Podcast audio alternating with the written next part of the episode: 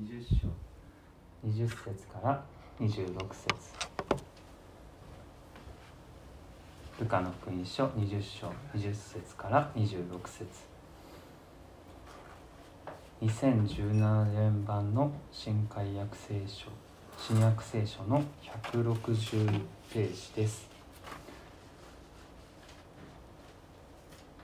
ルカの福音書20章20節から26節。それではお読みします。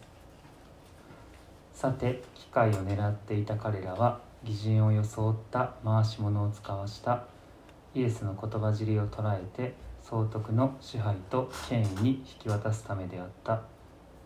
彼らはイエスにこう質問した。先生私たちはあなたがお話になることお教えになることが正しくまたあなたが人を分け隔てせず真理に基づいて神の道を教えておられることを知っています。ところで私たちがカエサルに税金を納めることは立法にかなっているでしょうか？いないでしょうか？イエスは彼らの悪巧みを見抜いて言われた。デナリ銀貨を私に見せなさい。誰の肖像と名がありますか？彼らはカエサルのですと言った。するとイエスは彼らに言われた。ではカエサルのものはカエサルに神のものは神に返しなさい。彼らは民の前でイエスの言葉尻を捉えることができず答えに驚嘆して黙ってしまった。この箇所から「神のものは神に」と題して斎藤隆二が御言葉の取り次ぎをいたします。お願いします。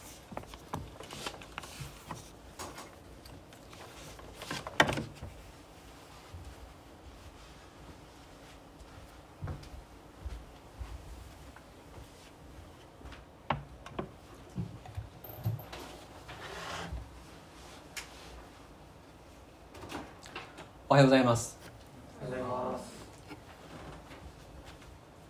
エルサレムでのイエス様とイエス様に反対する人たちのやり取りが今日も行われています。イエス様はよく付き合うよなっていうふうに思います。はい。イエス様は付き合ってくださる方私たちの主は諦めずに関わり続けてくださるお方です。しかしユダヤの指導者たちのやり方はいよいよ悪意的になってきています。20節から22節。一緒に見しましょうか。20から223はい。さて機会を狙っていた彼らは偽人を装った回し物を使わした。イエスの言葉尻を捉えて総督の支配と権威に引き渡すためだった。彼らはイエスにこう質問した先生。私たちはあなたがお話になることお教えになることが正しくまたあなたが人を分け隔てせず真理に基づいて神の道を教えておられることを知っています。ところで私たちがカエサルに税金を納めることは立法にかなっているでしょうか？いないでしょうか？この人たちがどんな目でイエス様を見ていたか？その目つき。その眼差しは、うん、イエス様信じてみようかなとかね。敵ながらあっぱれだなとかね。そういう好意的な要素が全くありません、えー、機会を狙っていたって書いてるでしょ？どうすれば罠にかけることができるだろう？どこをつけば確実にイエス様を亡き者にできるだろうか？というよこしまな邪悪な眼差しですね。今日のところではなんとですねもう一見求道者道を求める者をかのような純真そうな人を、えー、送ってきたんですね。そういう演技をする人を。送ってきました。そしてその目的とは、えー、イエス様から問題発言を引き出してローマ総督の支配と権威に引き渡すためであった。そう記されています。自分たちでもイエス様をもう亡き者にしたいんですが自分たちで手を下すとイエス様を信じている民衆が怖いんですね。民衆が怒る。ですから別の権力にやらせようとしているわけです。ローマの総督ピラトが死刑にするならば誰も文句は言えません。当時のローマっていうのは絶対の権力があります。総督っていうのはローマ帝国から使わされて地方を治めている人ですがそれはもう、えー、皇帝カエサルの大武者ですからね。同じだけの権威があるわけです。このふうに自分では責任を取らずでも自分のやりたいようにする。自分の身を守る。やり方って世の中によくありますよね。時代を問わず。こういうことはよくあるなと。人間の発想っていうのは単純です。私たちの人間の行動は要は結局みんな自分を守ろうといたします。けれども自分を守るんだけどでも自分は悪者にならないように誰かのせいにしようとします。ユダヤの指導者たちのやり方本当に卑劣なやり方ですよね。純真そうな人を送ってきて罠にかけようとする。でも徹底してこれは計画を立てていたものでした。何としてでもイエス様を殺したい。もうそういう思いが明確に出ています。偽物の質問者を送り込みイエス様に出現をさせる。それでローマ総督に訴えてと。もうこの段取りがちゃんと考えられて十分な計画を立ててます。最首長や立法学者たちがそれをしたんですよ。当時のエリートの教育を受けた人たち。その知性を振り絞ってこういう計画を立てました。そしてまたローマという最大の権威を利用しようとしています。最も賢い人たちが知恵を使いまた当時の最も大きい権威を使って計画を立てました。けれど結局この人たちは計算違いをすることになります。どんなに知恵を働かせたところでどんなにこのような権威を用いたところでイエス様に勝つことはできません。相手はこの世の知恵とこの世の権威じゃなくて天の知恵天の権威を持つお方です。ですから結局負けるんですけどね。さて彼らはまず相手を褒めること称賛することでかえって相手の逃げ道を塞ぐというそういう、えー、テクニックを用います。21節。彼らはイエスにこう質問した「先生私たちはあなたがお話になることお教えになることが正しくまたあなたが人を分け隔てせず真理に基づいて神の道を教えておられることを知っています。教えるっていう字が3回出てくるんですね。最初の先生訳されている言葉が教えるもの教師っていう言葉です、えー、あなたは教える方です。そしてその後さらにあなたがお教えになることはとか神の道を教えて教える教えると。真理を教える方ですよね。ごまかしたりしませんよね。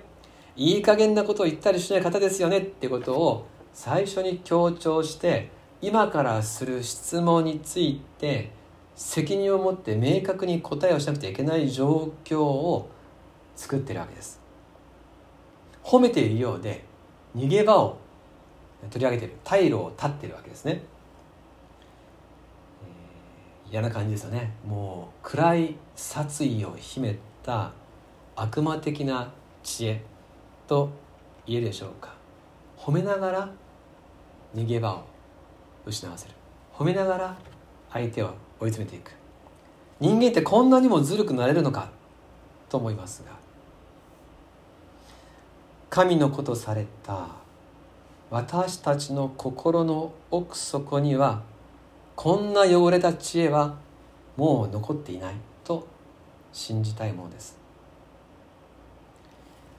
そして質問の内容は税金についてでした。ところで私たちがカエサルに税金を納めることは立法にかなっているでしょうかいないでしょうか。ローマ帝国の属国にされているイスラエルの民にはローマに税金を納める必要がありました。しかし本音では誰も納めたくないわけですね。あらそうです。今まで納めなくて済んだものがローマが攻めてきて支配されてさらに1人当たりいくらってね税金を払えて言われた。誰もそんなことしたくないわけです。さらには神の民で私たちは神の民なのに、えー、異国の皇帝にお金を捧げるのはどうなんだっていうねそういう宗教的な議論もあったと思います。で質問した人たちはローマに税金を納めるのはじゃないですね。カエサルにって言ってるでしょ。皇帝の名前を出してるわけです。当時の世界の頂点に立つ支配と権威カエサル。その名を出したのには理由があると思うんですね。一つはイエス様をビビらせるためですね。カエサル。もう一つはイエス様の返事がもたらす結果を決定的なものにするためです。今からイエス様が答える答えはカエサルの名前を出した上での質問に対する答えなわけですね。カエサルに税金を納めること。聖書あカエサルってねあの皇帝っていうねドイツ語でカイザーとかね言ったりしますから皇帝って意味なんですが実はもともとは皇帝っていう意味じゃなくってカエサル家っていう家柄の名前です。ただカエサル家の人たちが皇帝になったのでだんだんともうカエサルっていう言葉自体にすごい権威のね響きができるようになってカエサルイコール皇帝っていう辞書的な意味も今はあります、はい、カエサルに税金を納めることを聖書は何と言ってるのか。イエスなのかノーなのかどっちなのかはっきり答えてくれ。そう尋ねているわけです。これは彼らの言葉の罠です。悪知恵でもう研いで研いで知恵で取り上げた鋭い攻撃です。もしもイエス様が税金を納めるべきと言ったらどうでしょうか。これねこのどのとことのところに椅子かなんか置いて止めてしまうと、はい、音がせずに。いいですよもしイエス様が税金を納めるべきだと言ったら民衆は皆税金を納めたくないわけですから、えー、イエス様の人気がですねこれでガクンと落ちるわけですね、えー、質問した人たちは人間っていうのをよく分かってます。お金の話。お金の話ってなるとね人間の本質が出るんですね。どんなきれい事言ったとしてもねお金が絡むと人間は、えー、そこでですね、えー、本音が出てきます。ですからイエス様が税金を納めなさいって言ったらイエス様のもう人気は急落するはず。結局人はお金で置くんだから。この税金の話題っていうのはねうってつけだったわけです。民衆もですねイエス様って言ってるけどお金の話になると別だよねって分かってるんですね。一方でイエス様があみんなの人気を奪われてしまうことを恐れて税金を納めなくていいって言ったとするならばもう閉めたもんですね。カエサルへの反逆の教えを公然と語ったわけですからローマ総督に訴えてイエス様を処刑にできるわけです。逃げ場がないですねこの質問。完璧な質問のはずでした。しかしこの悪知恵で研ぎ上げた言葉の罠逃げ場のない完璧な質問だったはずなのに彼らはまたしても敗北することになります。23節から。イエスは彼らの悪巧みを見にと言われた。デナリ銀貨私に見せなさい。誰の肖像と名がありますか？彼らはカエサルのですと言った。25節一緒に見ましょうか。3はい。するとイエスは彼らに言われた。ではカエサルのものはカエサルに神のものは神に返しなさい。彼らは民の前でイエスの言葉尻を取れることはできず答えに驚嘆して黙ってしまった。彼らの質問の罠この計略の軸にあったのは恐れです。民衆を恐れるのかカエサルを恐れるのか。どっちの恐れになび傾いても罠にかけることができる。恐れを軸とした罠でした。でもイエス様はそのどっちも恐れてないんですね。また彼らの言葉の罠はお金の力を利用したものでした。ところイエス様はそのお金にも縛られてないんですね。ですから彼らの完璧な計画だと思ったこの恐れとお金っていうこの2つの要素をイエス様はとっくに超えた方だったのでイエス様にはこの罠は通用しなかったわけです。でイエス様の考え方の軸は何なのかと言いますと愛ですね。イエス様は愛で物事を考える。イエス様は一瞬で彼らの質問の内容とまたその目的も全部を把握されました。イエス様の知恵っていうのは愛に根ざした知恵です。愛で物事を見てるとですね恐れがないんですね。恐れっていうのはま雑音みたいなもので人間を傾かせるわけですけどイエス様は恐れがないので雑音がないわけです。ですからイエス様は物事をそのままにまっすぐに捉え理解します。これが本当の賢さです。人がどんなに知恵を働かせてもこの方には勝てません。恐れに根ざした知恵は愛に根ざした知恵には勝てません。イエス様の関心は愛です。愛だけです。救うことしか考えてません。カエサルにもお金にもイエス様はちっとも心を動かされません。それが24節からの有名な言葉によく表れています。デナリ銀貨を私に見せなさい。誰の肖像と名がありますか？彼らはカエサルのです。と言った。するとイエスは彼らに言われた。ではカエサルのものはカエサルに。神のものは神に返しなさい。お金が絡むと人は変わる。そう人々は考えてた。しかしなんとイエス様はお金を見せてごらんって。ズバリお金の話になるんですね。もうそのデナリ銀貨見せてごらんと。ズバリ直球でお金を見せよこれはつまりイエス様がお金を恐れてない。お金に縛られてないからできることです。私の話をすれば実は私は、えー、牧師になってしばらくの間献金のおすすめをすることができずにいました。信徒の方たちに献金しましょうっていうことを言えなかったんですね。それは私の父の教えによるものでした。父は牧師が献金の勧めをするのを聞くのが嫌いだったんですね。吉備教会がかつて赤字であり牧師の謝儀を払うのがいっぱいいっぱいの時に牧師が礼拝後にですね皆さんに献金をしましょうとアピールするのを聞いてこれは小じじゃねえか。っていうふうに父は思ったわけです。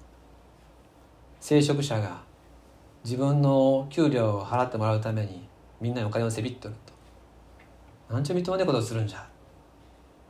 牧師っちゅうのはなんちゅう惨めなもんなんじゃ。っていうふうに父は思ったわけです。ですから私が牧師になりたいって言った時にはめちゃくちゃ反対しました。お前あんな惨めな真似をさせたくないと。ちゃんと働けと。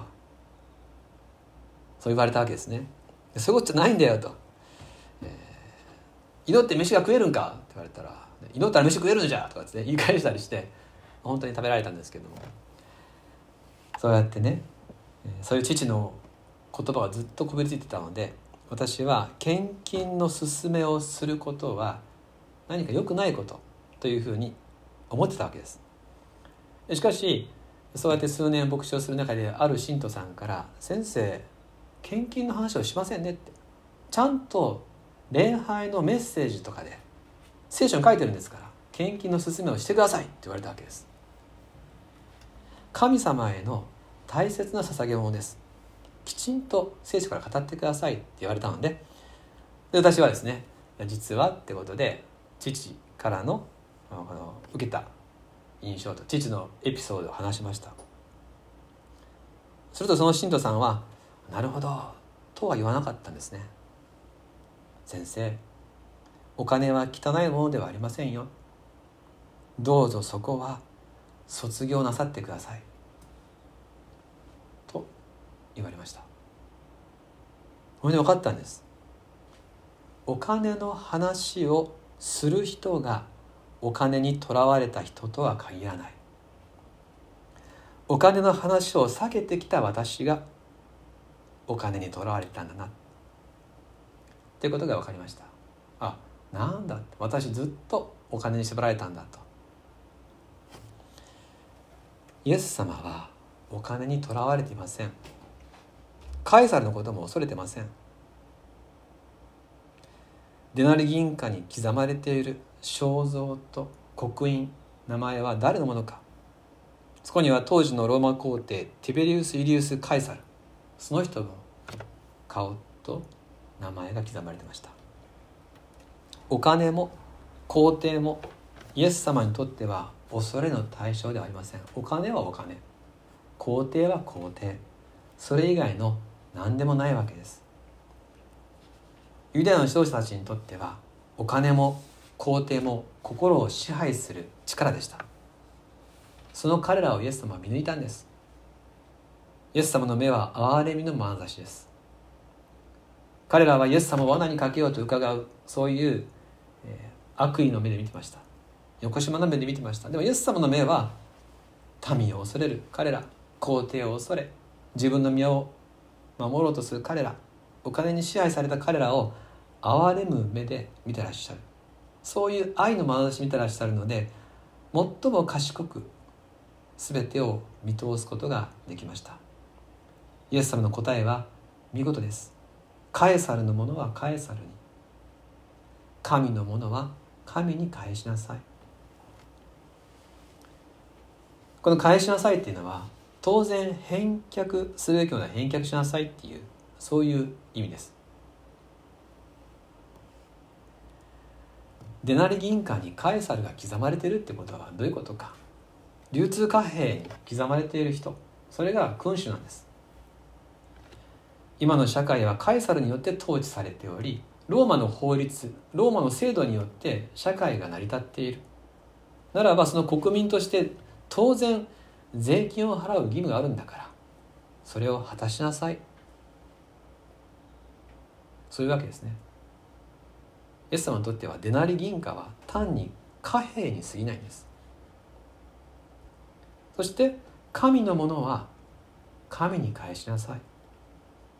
すなわちあなたの存在自体は神様に捧げて生きなさい。デナリ銀貨にはカエサルの形が刻まれカエサルの名が彫られている。そのようにあなたもまた神の形に作られたものであり神の名前があなたには刻まれている。あなたは神のものなんだから。あなた自身を神に返しなさい。ユダヤの指導者たちにとってはお金をどう使うかが全ての問題だったわけです。これが最大の問題でした。ここから分かることは彼らが金銭に最大の価値を置いているということです。しかしイエス様は税金の話は単に社会制度のことに過ぎないと。それよりも神様とあなたのつながりの方が重要である。そう語っているわけです。この考え方は最初たちの考えからはすっぽり欠落してたわけですね。器が違うとしか言いようがありません。彼らはお金の話で片付くと思った。イエス様はお金はお金に過ぎない。そうおっしゃってる。よろしいでしょうか。私たちは神様の形に作られました。一人一人が神様によって形作られ一人一人にはその名が刻まれている。私たちがいるべきところは神様の手の中です。辞書にもそう書いてあるんですよ「カエサルものはカエサルに」っていう言葉で。辞書を引くとイエスが語られた言葉から転じて物は置くべきところに置く。あるべきところにあることっていう。ふうに辞書に書いてます。あるべきところに全てのものを置かれるべきである。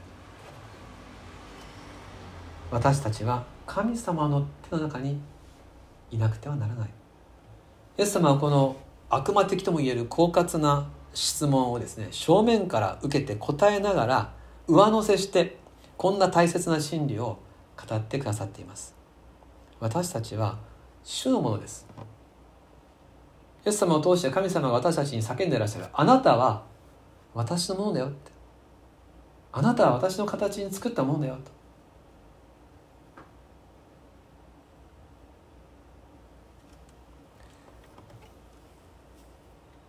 反対する者たちが悪知恵に磨きをかけてイエス様を陥れようとしている。その時にイエス様はその彼らのこともなお取り戻せるなら取り戻そうと関わりつけていらっしゃるわけです。なんでイエス様が向き合うのか。彼らを取り戻したいからです。先日ある方と一緒に読んだ聖書の一節にまさに神様のこの憐れみの心が記されていました。エレミア書13章17節というところなんですけども神様に背き続ける人々。語っても語ってもなお背く人たちのために預言者エレミアが泣きながら語る言葉があるんですね。ちょっと読ませていただきますね。エレミア13章17節。こう書いてます。もしあなた方がこれに聞かなければ私は隠れたところであなた方の高ぶりのために嘆き涙にくれ。私の目には涙があふれる。主の群れが囚われていくからだあなた方の高ぶりのために嘆き涙にくれ。私の目には涙があふれる。預言者エレミアにこれを語らせた神様ご自身の思いが表現されています。イエス様はこんな思いですよ。イエス様エルサレム見た時に泣かれましたもんね。ああエルサレム。イエス様は周りの目愛の目で私たちの全てをご覧になり恐れに支配され高ぶりに支配されるものを何とか取り戻そうとされそして結論的にはご自分が十字架にかかって罪を背負うしかないと理解されました。そして実際に十字架にかかってくださいました。最後まで愛し続けて死んでくださいました。私たちのためです。自分の身を守ることばっかり考える私結局お金の私権力を恐れ人の目を恐れる私その私を命を懸けて救ってくださった。どうぞ今日このイエス・キリストの真実な愛にご一緒に感謝をしましょう。私たちの救いは1から100までイエス様の愛によるものです。この方がすごいんですよ。イエス様が私たちを取り戻してくださいました。あなたは誰のものですか？あなたの言うべきところはどこですか？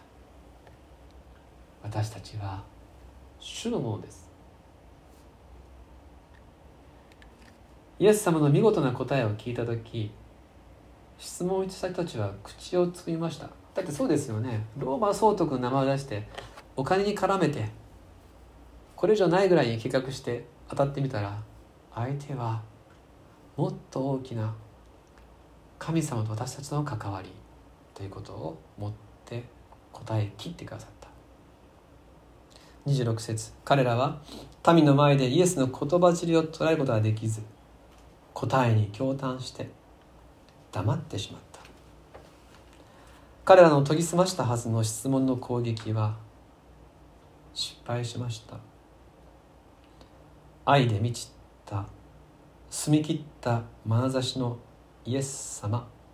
この愛の神に誰が知恵比べで勝つことができるでしょう。人々はその答えに驚嘆してそして沈黙したんです。そうです。彼らは沈黙しました。ここで悔い改めることもできたのにここで信仰を告白することもできたのに彼らはここで口を閉ざします。私たちは主の愛と知恵に驚嘆する時どうぞ沈黙するのではなくて感謝を告白しましょう。愛する皆様自分の心に問うてみてください。今日皆様は何を恐れていますか？誰を怖がっていますか？意識するのはどんな不安ですか？気にしているのは誰の目ですか？それらをもう恐れる必要はありません。私を愛し交わりを願ってくださる主が今日も私たちを見つめてくださっています。この方と生きてまいりましょう。あなたは私のものだと言ってくださる救い主がおられます。神のものは神に返しましょう。主はご自分のものを喜びを持って受け止めてくださいます。お祈りします。天のお父様あなたのものと私たちを呼んでくださることを感謝します。私のために命も捨てた救い主の愛が私たちに勇気を与え安心を与え続けてくださいます。あなたと共に生きてまいります。あなたのものをあなたにお返しします。この心と体お受け取りください。またこの世にあってなすべき国民の義務市民の責務を果たすことのできる全ての力もお与えください。イエス・キリストの名によってお祈りします。アーメン。